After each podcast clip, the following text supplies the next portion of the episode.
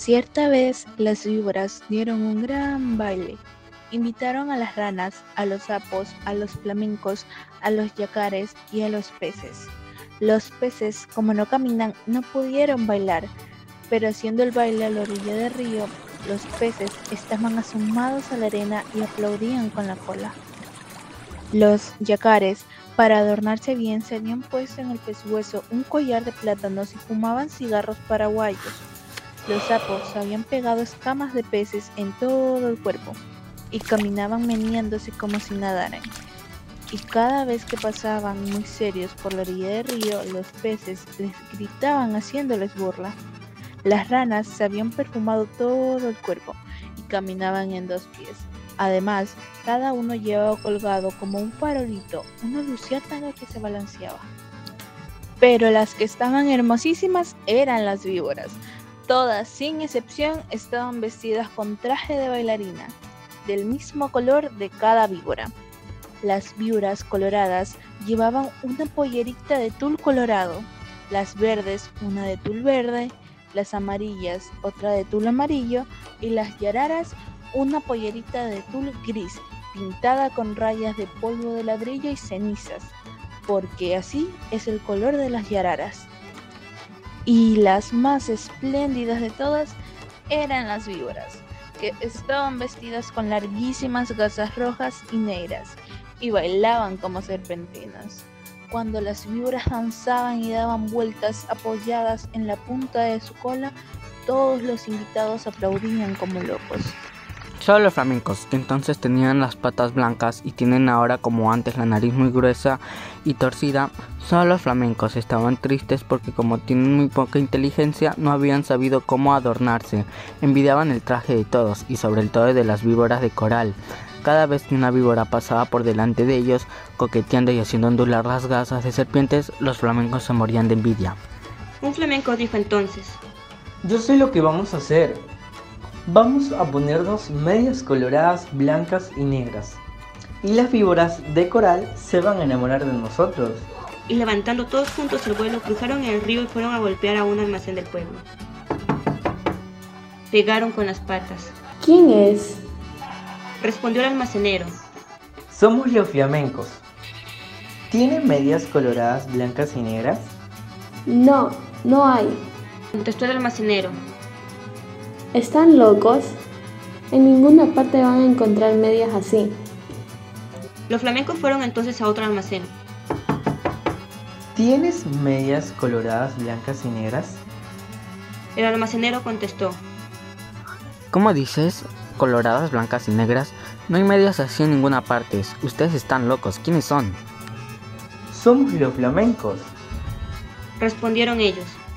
Y el hombre dijo. Entonces son con seguridad flamencos locos. Fueron a otro almacén. ¿Tiene medias coloradas, blancas y negras? El almacenero gritó. ¿De qué color? Coloradas, blancas y negras. Solamente a pájaros narigudos como ustedes se les ocurre pedir medias así. Váyanse enseguida. Y el hombre los echó con la escoba. Los flamencos recorrieron así todos los almacenes y de todas partes los echaban por locos. Entonces un tatú, que había ido a tomar agua al río, se quiso burlar de los flamencos y les dijo, haciéndoles un gran saludo.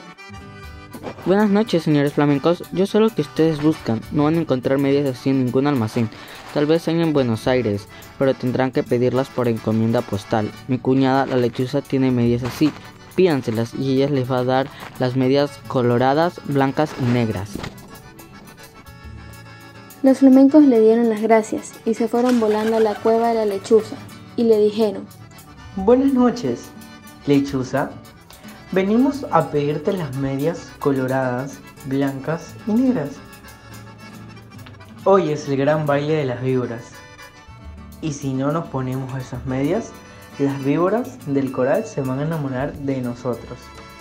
Con mucho gusto, espera un segundo y vuelvo enseguida. y echando a volar dejó solos a los flamencos y al rato volvió con las medias. Pero no eran medias, sino cueros de víboras de coral, lindísimos cueros, recién sacados a las víboras que la lechuza había cazado. Aquí están las medias. Les dijo la lechuza, No se preocupen por nada, sino de una sola cosa. Bailen toda la noche, bailen sin parar un momento, bailen de costado o de cabeza, como ustedes quieran, pero no paren un momento, porque en vez de bailar, van entonces a llorar. Pero los flamencos, como son tan tontos, no comprendía bien qué gran peligro había para ellos en eso, y locos de alegría se pusieron las medias de las víboras, como medias, metiendo las patas dentro de los cueros, que eran como tubos, y muy contentos se fueron al baile. Cuando vieron a los flamencos con sus hermosísimas medias, todos les tuvieron envidia. Las víboras querían bailar con ellos únicamente, y como los flamencos no dejaban un instante de mover las patas, las víboras no podían ver bien de qué estaban hechas aquellas preciosas medias. Pero poco a poco, sin embargo, las víboras comenzaron a desconfiar. Cuando los flamencos pasaban bailando al lado de ellas, se agachaban hasta el suelo para ver bien. Las víboras de coral sobre todo están muy inquietas, no apartan la vista de las medias y se agachaban también tratando de tocar con la lengua las patas de los flamencos, porque la lengua de las víboras es como la mano de las personas, pero los flamencos bailaban y bailaban sin censar. Aunque estaban cansadísimos y ya no podían más, las víboras de coral que conocieron esto pidieron enseguida a las ranas sus farolitos, que eran unos bichitos de luz, y se esperaron todas juntas a que los flamencos se cayeran de cansados.